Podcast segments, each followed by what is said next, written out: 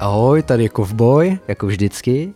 Uh, další díl maturitní série. Vy to možná neuvidíte hned po sobě, ale uh, já jedu teď můj maraton a myslím si, že tohle je raz, dva, tři, čtyři, pátý autor v řadě. Pojďme se vrhnout na Viktora Dika a jeho krysaře. Velice, velice uh, vybírané uh, dílo k maturitě. Uh, řekl bych, že krysaře má snad každý. Jo. Avšak existuje velice, velice mnoho lidí, kteří jsou tímto dílem jako confused. A řekl bych, že krysař není vůbec jako lehké dílo a nedoporučuju ho. Jako je to jedno z mála děl, které jsem přečet a které nedoporučuji.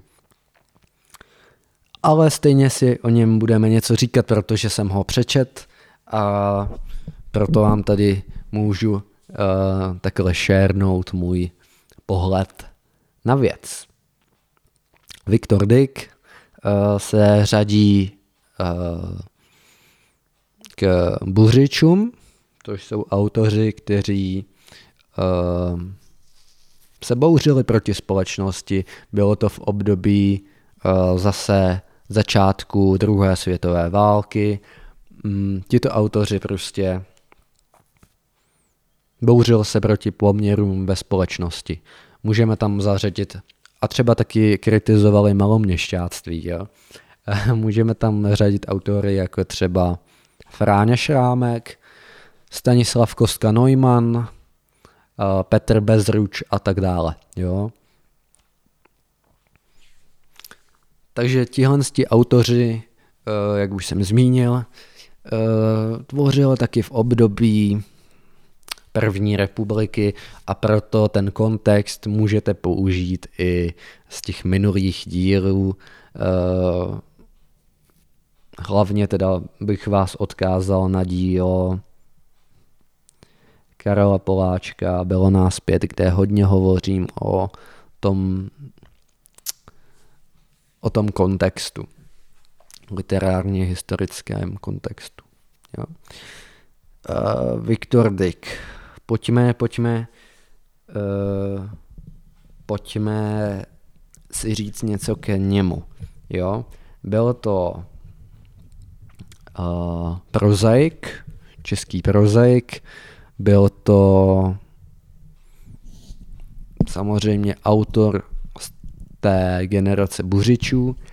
A upřímně řečeno o uh, Dickovi toho moc nevím. A je to jednak proto, že mě to dílo nezaujalo a jednak je to takový prostě, celý to dílo je takový confusing, řekl bych, jo a proto ho taky nedoporučuji vám ho vybírat. Takže takhle, k autorovi vám toho moc nepovím dneska. jo, zkuste nějaký rozbor nebo někoho jiného. Ale pojďme si říct něco o díle. Jo. Krysář, tak uh, ještě teda jako co, co psal dál jo, za díla. Psal uh, Okno, to dílo se jmenuje Okno a zmoudření Dona Kichota. Jo. Takže tohle psal, no. a to dílo Krysař tak pojednává o bezejmeném krysaři, který přijde do města Hameln, aby zbavil toto město Krys a za to má získat patřičnou odměnu, kterou mu slíbí konšelé.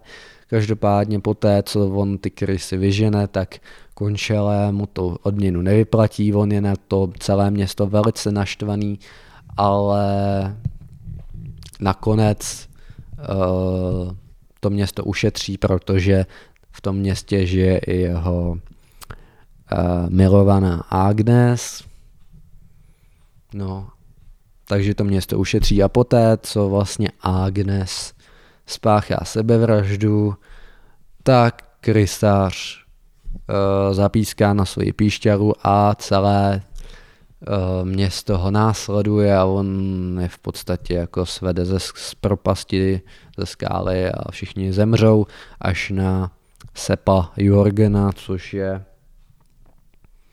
postava, která v tomto díle, v této novele, tak uh, je postavou, která je málo inteligentní a doslova je tam řečeno, že Jorgenovi dojdou věci až o pár dní později, jo, které se mu řeknou. A proto on je imunní vůči té píšťale, protože uh, protože to prostě nepochopí, jo, takhle, takhle řečeno. Hele, dílo je to uh, asi kvalitní, jo. Asi je to kvalitní dílo, je to napsáno uh, jazykem, řekl bych, uh, hůře srozumitelným, jo, takovým, uh, ten jeho styl psaní uh, byl na velice dobré úrovni, jo, napsal to uh, velice umělecky a hezky, jo. Ale nelíbilo se mi to, nelíbilo se mi ani jedna hlavní postava, uh, celkově jsem v tom měl jako zmatek, co se tam děje a tak dále a nelíbilo se mi to. Fakt se mi to nelíbilo, tohle dílo. Takže se já bych doporučoval si krysařovi vyhnout obloukem. Prostě ne. Krysař ne.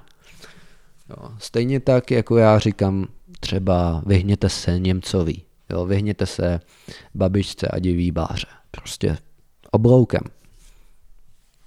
Ale mm, samozřejmě to je jenom můj subjektivní názor a pokud se něco nelíbí mně, tak to neznamená, že se to nebude líbit i třeba vám. Jo. Takže e, samozřejmě ideální je přečíst si to a poté si udělat názor. Tak jo, to by byl uh, krysař. No. to by byl krysař. Co víc k tomu říct? Asi už k tomu nemám co říct. Tak jo, uh, mějte se. Ahoj.